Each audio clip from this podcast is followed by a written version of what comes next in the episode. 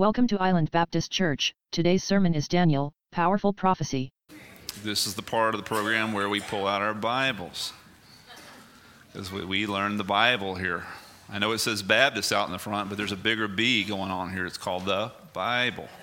We believe in the Bible. If the Baptist ceases to be about the Bible, we will cease to be Baptist because we're only interested in the Bible. We're not here, this is not about denominations, this is about the scriptures inspired by God, written for us. Remember, when the Bible, when you're reading the Bible, you're not waiting for God to speak to you because as you're reading the Bible, that is God speaking.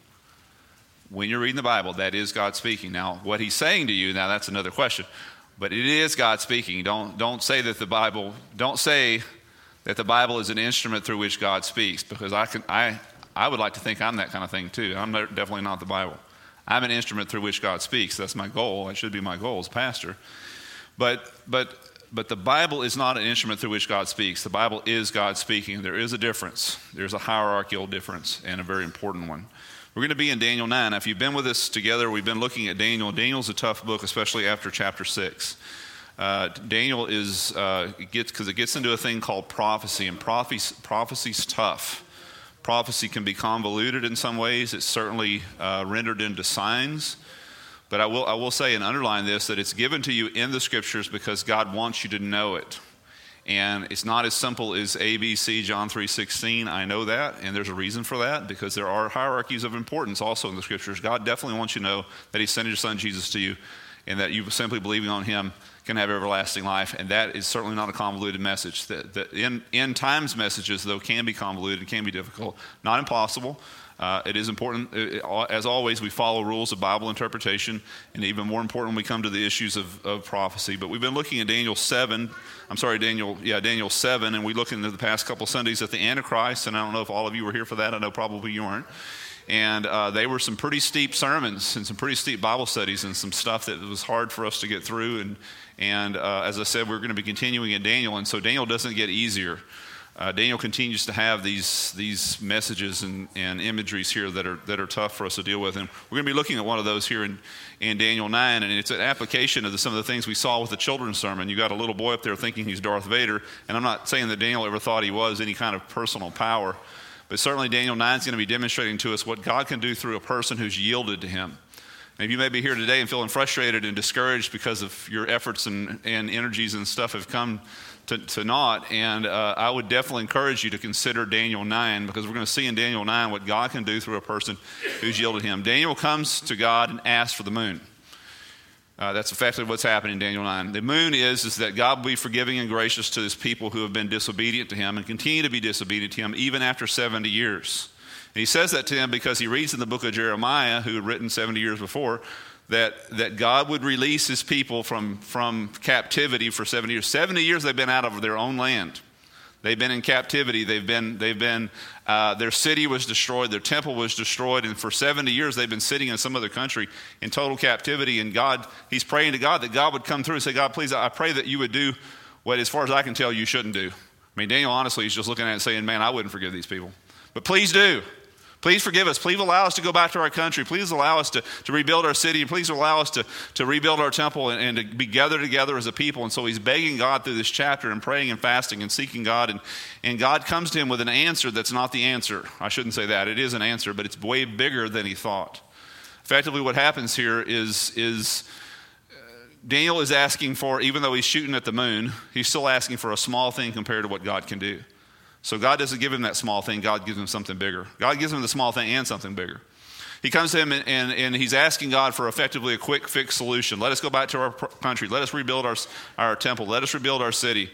And an immediate solution, a quick fix solution compared to the permanent and all encompassing solution God's going to give him here with the prophecy that we're going to find at the end of the, cha- the chapter. We're going to be in Daniel 24 through 27 this morning, and he comes to him through the person of an angel. We'll take a look at verse 20. Now, now while I was speaking and praying and confessing my sins and the sins of my people, Daniel's been praying for some, some time. Presenting my supplications before the Lord my God on behalf of the holy mountain of my God, that is Jerusalem. While I was still speaking in prayer, then the man Gabriel, whom I had seen in the vision previously, notice we skip, chapter 8. You say, Pastor Bill, why did we skip from chapter 7 to chapter 8? Because because that's what we did. We skipped from chapter 7 to chapter, chapter 9. Uh, chapter 8 basically is just filling in blanks within chapter, chapter 7, and we've already filled in those blanks together, and so we've moved on from that. Fills in the issues of Persia and, and Greek uh, countries that were to come and to be dominant over Israel, just so you know, but it's there, and you're welcome to read it. It's certainly inspired text for sure.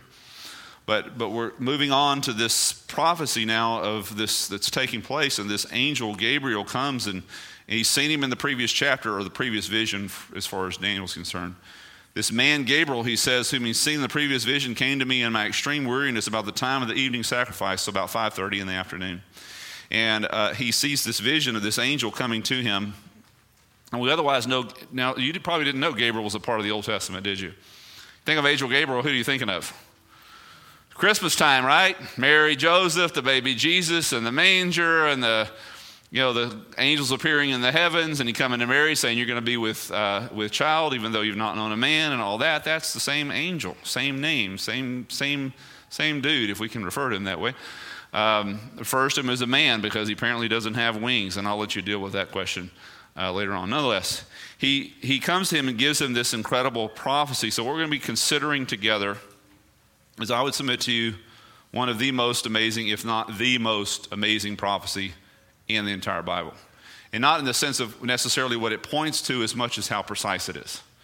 And because a lot of people say, well, the Bible's ambiguous and we can't understand it, and the Bible, and God, God does leave a lot of details out, and there's a good reason for that, and we're going to talk about that in just a second. There's a reason why God doesn't come to you today and tell you all the details for the next 10 or 15 years of your life. You know that? He can do that. By the way, He does know those things, but He's not doing it, and He's probably not going to ever do it with any of us for a very good reason. But he does come and give us a very specific detail about the first coming of his son. And by the way, this prophecy here that we find in the last three verses of Daniel 9, Sir Isaac Newton, Newton famously said about this prophecy, he said that we could stake the truth of Christianity upon this one prophecy. The Old Testament now, Old Testament, not New Testament, Old Testament. Sir Isaac Newton was a, was a massive theologian and great Christian man.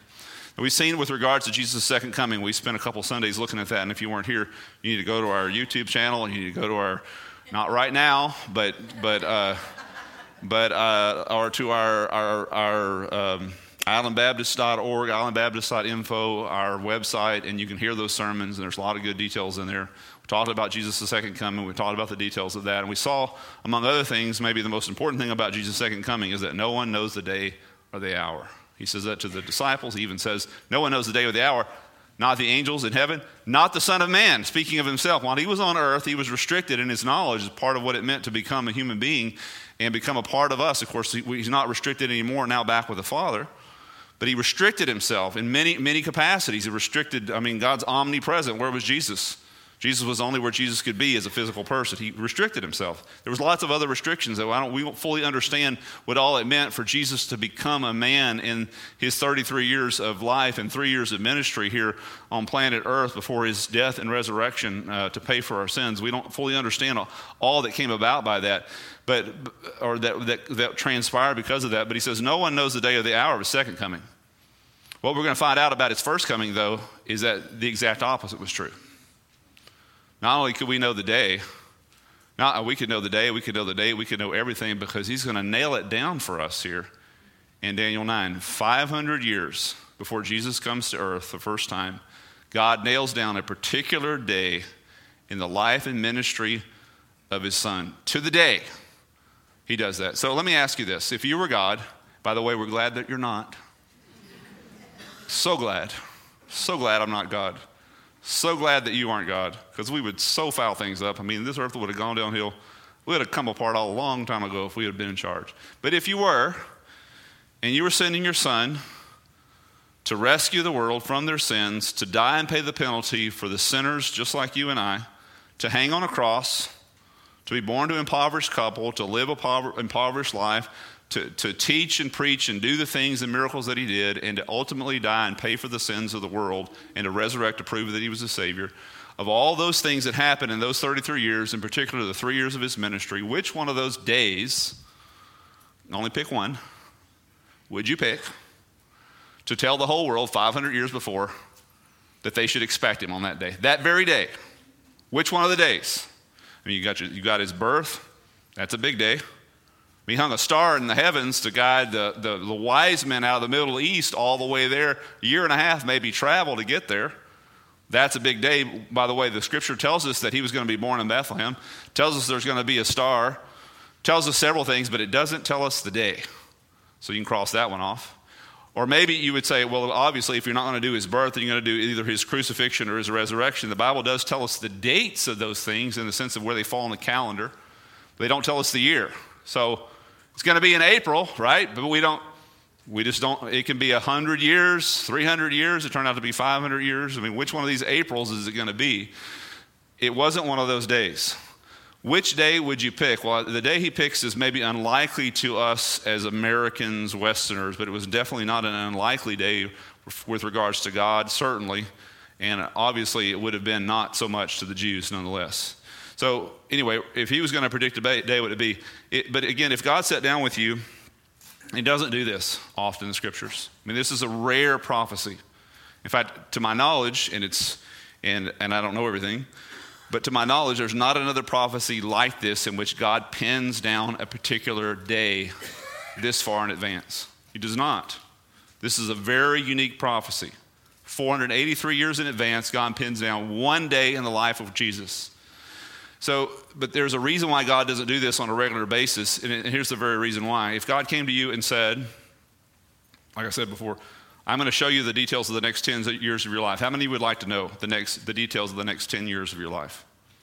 Come on, raise your hand. Come on, don't be a liar. We know. Right? You would like it, right? You would like it, but you wouldn't like it very long. Here's the reason why. Because as soon as you get that information, your little evil heart starts messing with it. And that's the reason why he's not going to tell you. See, if, if, if he's a shepherd, we call him that, right? Psalm 23 The Lord is my shepherd, I shall not want. That means you're a sheep. As a shepherd, you don't tell the sheep where they're going. You don't point to a mountain and say, That's where we're going, guys. I'll meet you over there. You don't do that with sheep. Here, I'll tell you why. Even though they know they're going, they will never get there. They will die, something will kill them, something will eat them, because as soon as you tell a sheep that that's where we're going, one of the worst things is going to happen in his entire life is going to happen to him right then. He's going to cease to follow the shepherd and start following the vision. We got a lot of preaching going on television today, and I don't know why you watch these crazy guys. All about they predicting all kinds of stuff and telling us all kinds of stuff. God doesn't do that. And those guys are not about God. They're about, you know, you send them money, and they will give you another prophecy. And if you're getting duped by that, um, stop it. Because they're telling you stuff that God would never do. God is not going to point at a, at a distant spot and say, Go there, sheep, because that's where you're going. Because what you're going to do is you're going to follow the prophecy, and you're not going to follow the one who makes the prophecy. And that's always a mistake. And God is never going to do that. So, very rarely are you going to find him laying down a particular day in the scriptures, but he does it this time. He does it this time. You think about the second coming of Jesus, if you knew exactly when that was, if we could know the day or the hour, how would you be operating? Here's how I would do it. Let's say Jesus comes today and says it's going to be 39 years. So, how would, I would prorate my sins. well, I got 39 years left. I mean, we got time to work on this, you know. 29 years, 18 years, you know. That's my sinful heart would do that. I would have one more temptation in my life. If I knew when the reckoning was coming, if I knew when I was going to step out of this life, God came to me and told me the next 10 years, well, I'm going to be dead after 10 years. Well, I could prorate that. You know, I got a little sins. I could, you know, less this year. It's kind of like a, a, sin amortization chart. You know, less this year, a little bit less this, you know a little less interest, you know, and then finally, you know, getting everything paid up before we get to the end kind of thing. I'm afraid that's exactly the way it would be. Nevertheless, God did want the world, listen, to know an exact day in the life and ministry of Jesus in his first coming. And he pins it down here for us in Daniel 9, a very powerful, amazing prophecy. And the scope of this prophecy is larger than Jesus' first coming, even though we're only going to be looking at it. The scope of the prophecy is his second coming, all the way through to verse 27, speaks of the Antichrist. It speaks of the second coming of Christ, the abomination of desolation, all these things If you need to be here last couple Sundays to know what those things are. Or, or you may already know, and that's awesome. Uh, but but uh, it's, we're not going to be dealing with those things. And again, Daniel is only asking for temporary stuff here. He's, this is not the answer to his prayer. His prayer is, Please forgive us right now. Let us go back to our city right now. Let us rebuild it. Let us go back to being a people. And God does allow them to do that, except the answer is way bigger than that. He takes them all the way through the first coming of Christ, all the way through the second coming of Christ. The scope is massive here, but it reminds me of, of and Daniel's an awesome guy. And like I said, Daniel, as far as he's concerned, is shooting the moon. And I'm not trying to say Daniel should have been smarter or better or whatever. I'm saying Daniel is just like us. In fact, he's better than most of us. Ephesians chapter 3, though, tells us the problem with Daniel and all of us is very clear. To him who is able to do far more abundantly beyond all that we ask or think. You can't think of it. God is beyond that. So it's not that you're not just asking for the moon or thinking beyond the moon. God's got bigger stuff than that. According to the power that works within us, God is bigger than whatever you're asking for. So when He's asking God, and some of you may be ticked at God today because God's not doing what you want. And let me just first of all say, He doesn't work for you. And let me also say, that God's no doesn't mean no, it means I've got something better for you. Is it okay for him to be a father and say, No, sweetie, that's not the best thing for you? I've got something better. Is that okay? You'll like it if you'll go with that. You'll really like how God works because He is only interested in your good. He who gave us His one and only Son, how will He not also, along with Him, graciously give us all things? He's already done the big things. Little stuff is all you're asking for. He's got bigger fish to fry. You need to trust him. So, this prophecy, first of all, is a prophecy to the Jews and through the Jews. Notice verse 24 70 weeks have been decreed for your people. Who's he talking to? This is Gabriel speaking to Daniel, and Daniel is what kind of people? He's a, an Italian, right? No. He's an American. No. What is he? He's Jewish. Daniel was born a Jew, died a Jew. He's going to resurrect, come back as a Jew.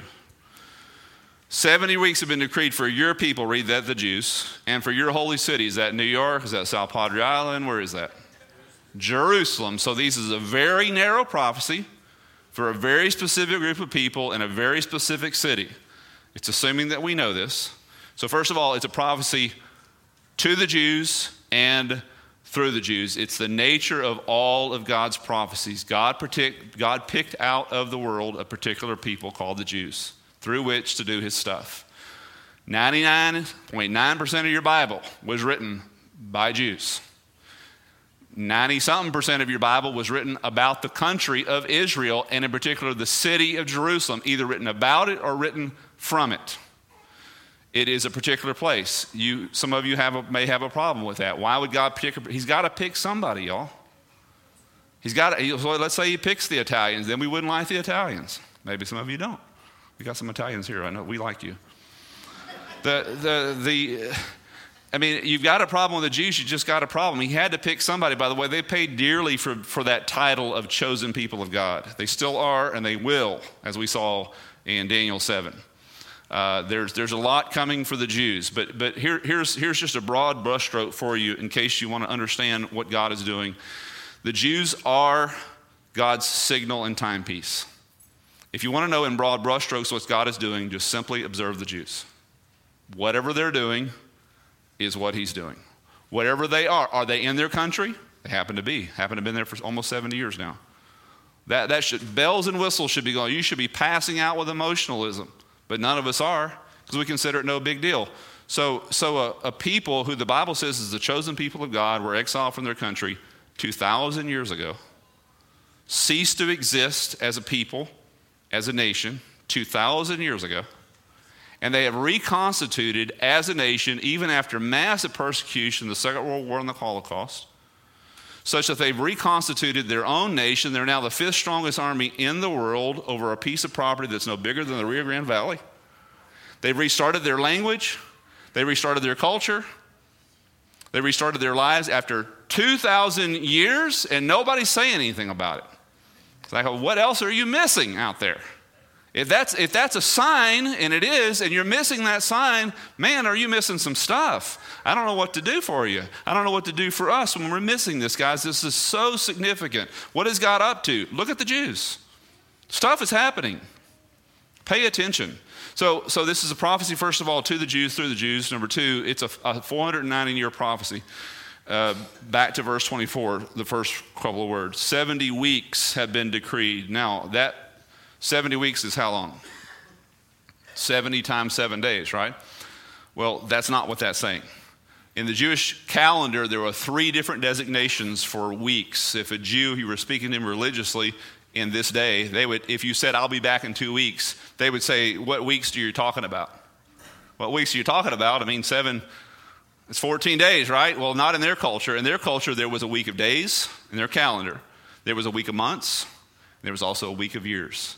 It's this third one that the angel Gabriel is referring to 70 weeks of years, or 490 years, he says, have been decreed for your people. And so 90, 490 years. And so understand that. This is, this is not a week of days, but a week of years. And it sums up many things and brings in, as it says here, everlasting righteousness. Let's, let's keep reading. 70 weeks, verse 24, have been decreed for your people and your holy city to finish. Notice the scope of this to finish transgression? Is transgression over? So none of you sinned this week, right? No. So this tells us we can, uh, we can, if you believe the word of God, I do. I hope you do. We can say on it. We can say confidently, 490 years is not up. There's still a lot of transgression happening. Keep going to finish transgression, as if it, we did understand, to make an end of sin. Has sin ended? Was I asleep? Because I'm thinking it hasn't ended. 490 years is not up. It's a simple interpretation. We know that. To make atonement for iniquity, you could argue that's been happening since Christ, right? To bring in everlasting righteousness, is that happening? If this is everlasting righteousness, I'm upset. Are y'all upset? This is a mess we're living in. To seal up vision and prophecy, it's referring to the entire Old Testament, all the visions and prophecies that God made, and all the predictions that He's made. Has that happened? No. To anoint the most holy place. So that's requiring that there be a holy place, that is, a temple in Israel. Is there a temple in Israel today? No. So this is still stuff that tells us, stuff is a, is a theological term, stuff that tells us that 490 years have not been completed. And we're not going to concern ourselves with the 490, the full, full 490 because there is the key to this interpretation is to understand that 483 years of the 490, that is 490 minus 7. So uh, one week of the 70 weeks is not contiguous, it's a floater. And it's going to be triggered by an individual we know as the Antichrist, and he's spoken of there in verses 26 and 27. Like I said, we're not going to get to that. But he's going to be doing something there that's going to start the clock ticking again, this final seven years. And it's going to be seven years. And the reason why I know it's going to last only seven years because the 490 went to the day. Exactly 400, I'm sorry, 483 went exactly to the day 483 years. So if he took 483 years out of the 490 and it went to the day, what can we expect of the last seven? It's going to be to the day. But again, it's prophecy. It's still, we're still waiting on it. The 483 years, though, is not prophecy anymore. It's history. It was for Daniel prophecy. Daniel was sitting behind it in history, looking forward to it as prophecy. We're sitting forward of it now at the present, looking back to it as history. And hindsight is what?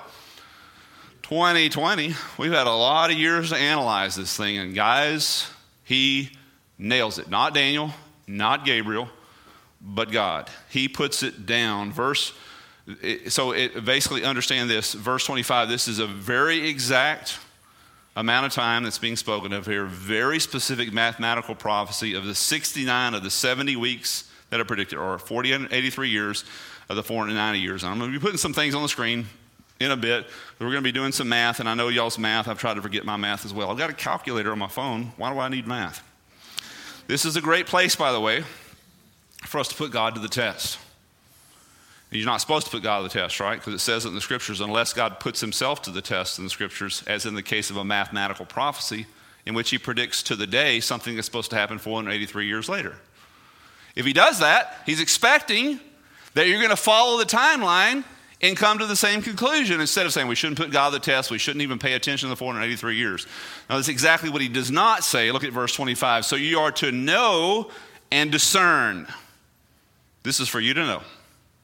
It's for you to get. It's not hidden. It's not in a closet.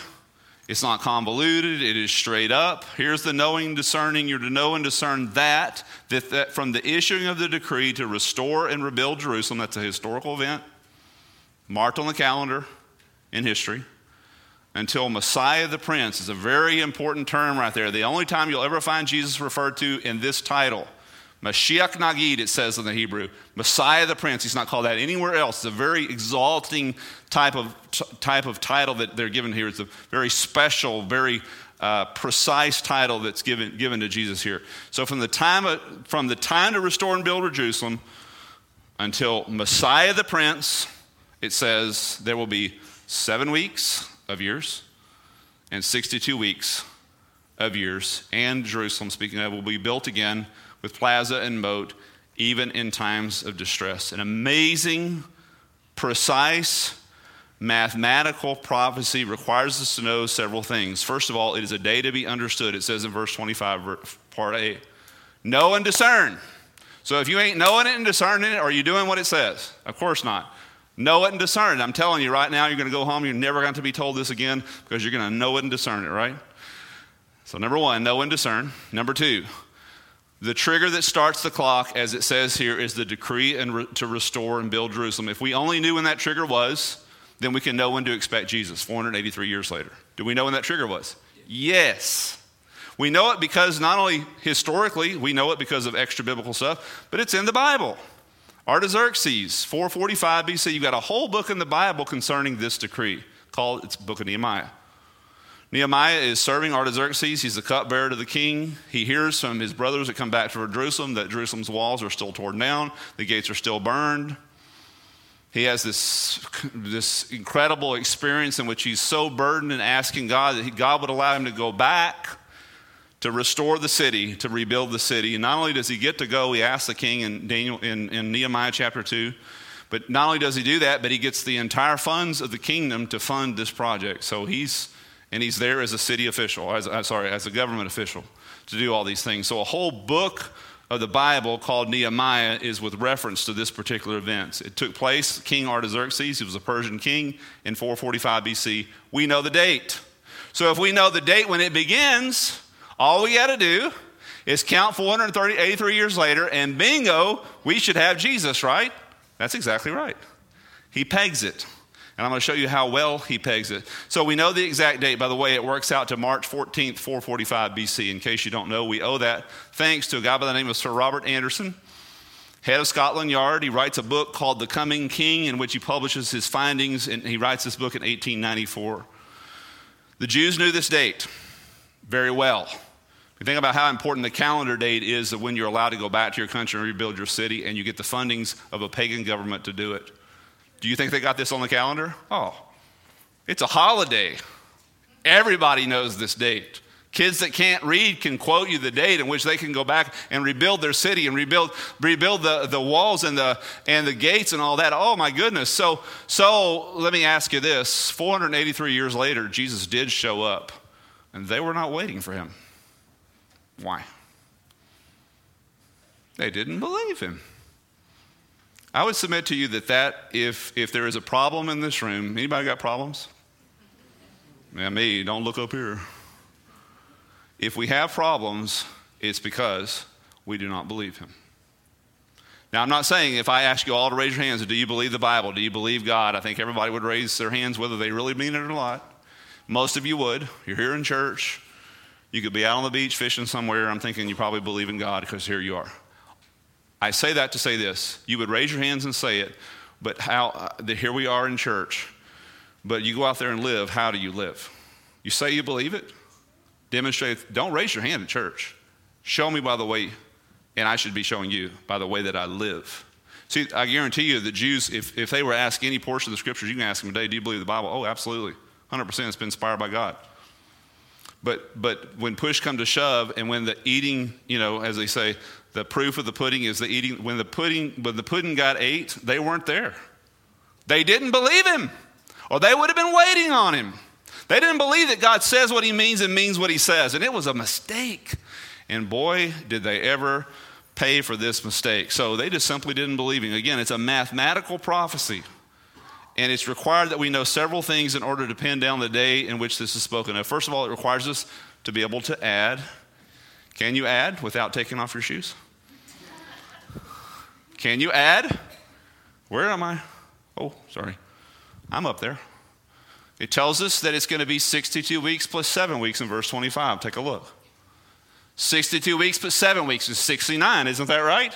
This is not weeks of days, it's weeks of years. So we know it's going to be 483 years. I've been saying that. But we know that it is. It also requires that we know the date in which it starts. We've already know that. We know that historically, March 14th, 445 BC. So all we got to have is March 14th, 445 BC, add 483 years, bingo, we get Jesus. First coming. The, the third requirement is maybe a little bit more difficult, but it, it, we have to accomplish it. It requires us to know the number of days in the year. How many days are there in a year? 365, that's what you think. You see, that's why, that's why the math won't work. Because we're talking about a biblical year. The biblical year, actually, all calendars prior to 700 BC were all 360 day years. Something happened, we don't know what, changed the Earth's orbit around the sun. By the way, a circle is how many degrees? 360 degrees. So it would make sense that if we made a complete orbit around the sun, it would be also be 360 degrees. And apparently, there was a time in the past in which the Earth would orbit the sun in 360 days. But something happened cataclysmically that set us back, and now we have to have 365 plus a leap year every four years, and all it's something's messed up. I mean, the world's unwinding, things are coming apart. We don't know what it is. And, uh, but weirdness has happened somewhere back there. All we know is that 700 BC, all the calendars, the Mayans, the Aztecs, the, the Romans, the Sumerians, the Jews, the Chinese, the, the Persians, they all changed their calendars somewhere around 700 BC. And they went to 365. Some added, some subtracted. They did all kinds of stuff in order to accommodate for the fact that the, end, the year wasn't ending after 360. But anyway, back to our focus here. Biblical year is 360 days. So we got to have the days because when God says He's going to be back in 483 years, is He talking about within a couple of weeks of 483? If I told you I was going to be back here in five years, what does that mean? That means if I show up sometime in the next five years, you'd think I was awesome, wouldn't you? I don't have control over my life. I mean, I would love to be here. I would say five years from now, I'm going to be here. I'll be back here. But whether I'm here or not has a, a lot of factors that are outside of my control. On the other hand, if God says he's going to be back in 483 years, you better be standing there the day. The day when 483 years clicks. Because God is not a deal. He does not deal in approximations. I would say approximately five years. Yeah, God doesn't work in approximations. The best we can do is approximations. God works way beyond that. So 483 years at 360 days per year gives us, here's the days 173,880. To the day. Now, again, this is a great place to put God to the test because he puts himself out there. He puts himself out there. So we're working an equation, and here's our equation. We come up with these 173,880 days. Some commentators that I don't like have said this is about the time of Jesus. About the time of Jesus? About. I don't think God deals in approximations. That is not an about date, that's an exact date. And in fact, if we adding information together, here's what we find that we are to expect. Here's, here's your final conclusion March 14th, 445 BC, plus 173,880 days equals April 6, 32 AD, which happens, by the way, to fall within the life and ministry of Jesus. In fact, it falls within the final week of his life, the same week in which he's he died and rose again. But what day is that? Again, we pick all kinds of days his death, his resurrection, all this stuff uh, it's not that date.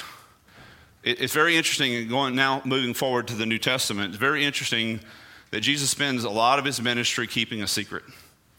Here's the secret.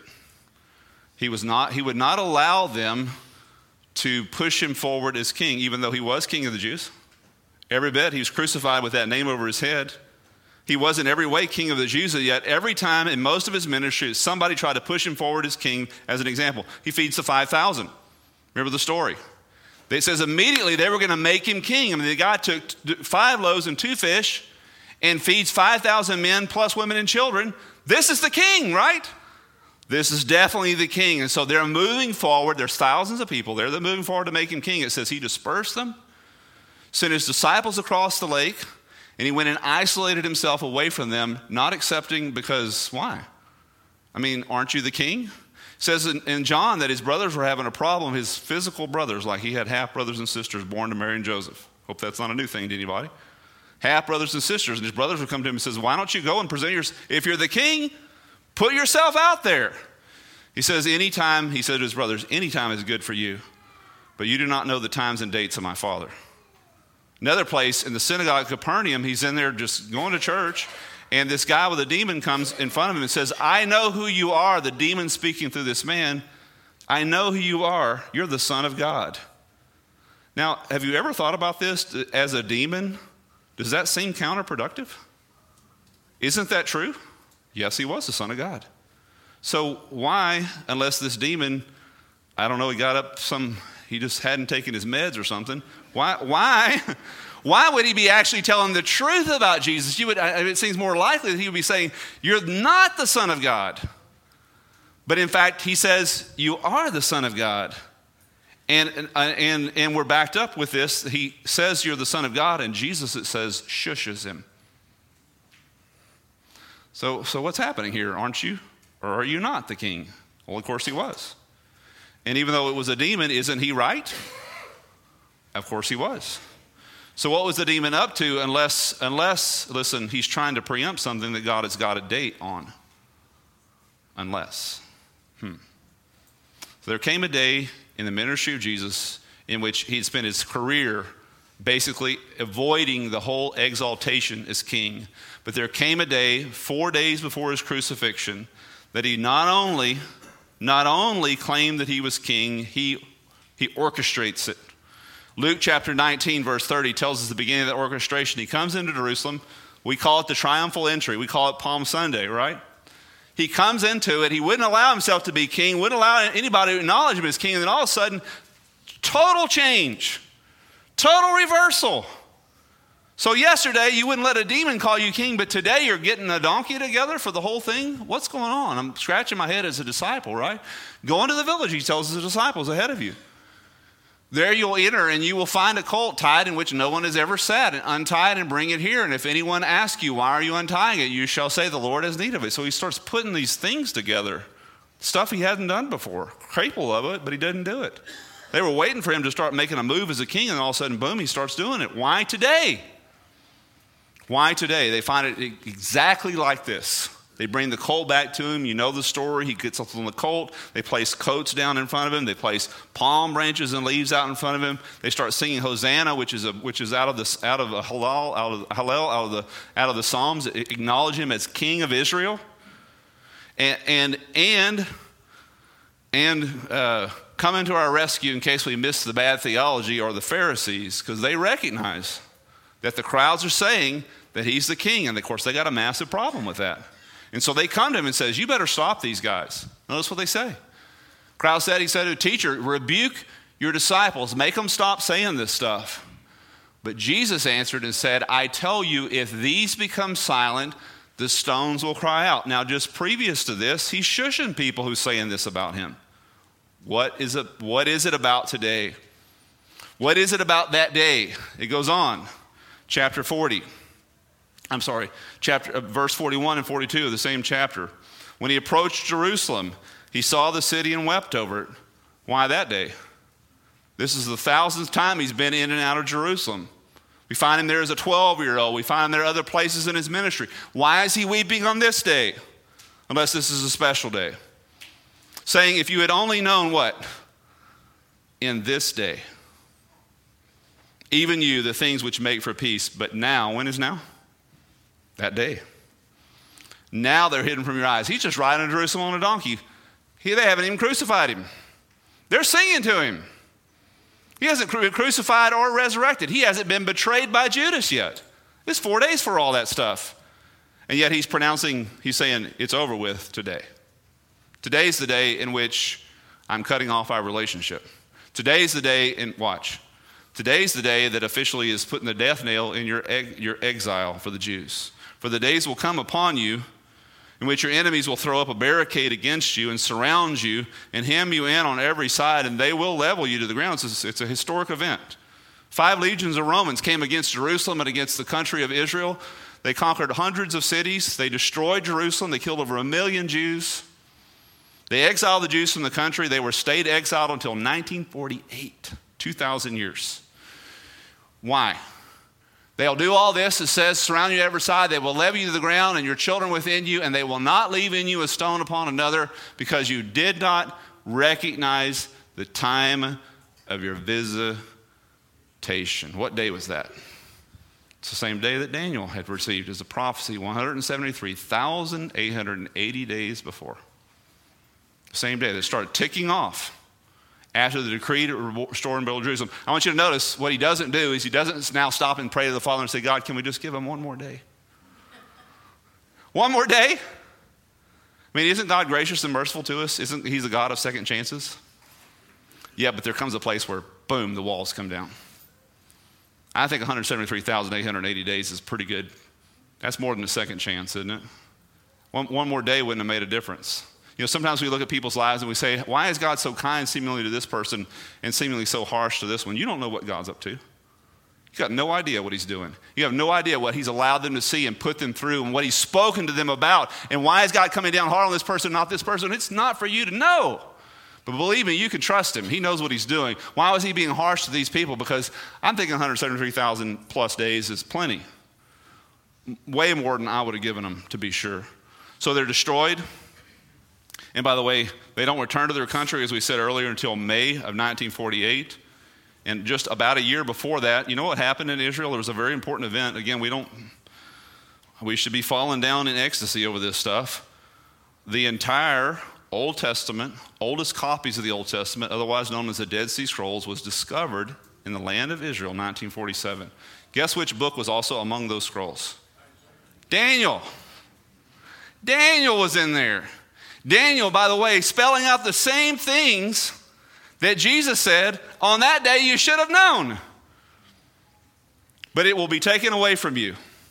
And boy, boy, do they know what that's like, to be sure. So Jesus held them accountable for that day. Why? Because it said it.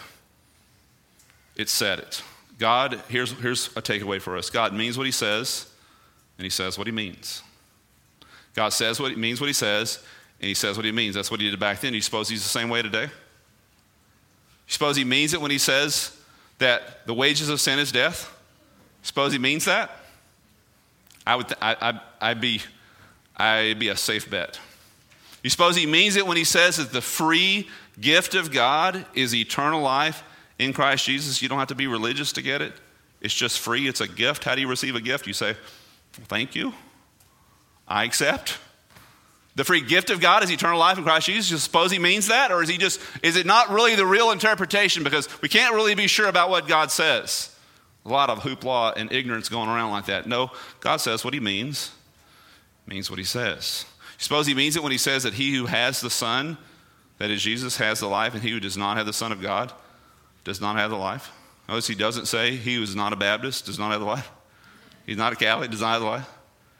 He does not go to church on Sunday, does not have the life. He doesn't say that. Either have Jesus or you do not. And if you do not, you do not have the life. And you will go to a place called hell, a very real place that God describes in very literal terms because God says what he means and means what he says. I want to ask you if you would bow your heads and close your eyes when we think about the things that we've talked about this morning, this incredible prophecy that God has for us here. Teaches us such great lessons about how to interpret Scripture and how to understand it, and uh, I would say more significant things. This is a matter of history for us. It's already done. Jesus has already come. He's already, he's already rode into Jerusalem. He's already, he's, already been, he's already been betrayed. He's already been sacrificed for sins. He's already rose again to prove that he was not just some prophet, not just some teacher, but actually the Savior, and God has highly exalted him. God, I thank you so much that you've given us your word and that you're a God of your word. I pray you'd forgive us, God, when we've tried to make it into something that it's not, and, and maybe, maybe we just haven't put our back into it. Maybe it's not so much that. We just haven't tried. We just, no, no, no sweat equity for us. We haven't really tried to understand it. But that, that we, we trivial, trivialize your word and we place it into a, a rank of other, quote, supposedly holy writings, and we make it into something that it's not, or we measure on our, our um, other Bible studies and teachings instead of just spending time directly in your word, not realizing that when we're reading your word, it's you speaking to us. It's you. Who, who, could, who could call it out 483 years in advance and bring it, bring it to pass exactly to the day other than you? Such is the case with your entire word. Such is the case with everything that you say. It is exact whether we feel that way or not. It's not a matter of how we feel, it's a matter of fact.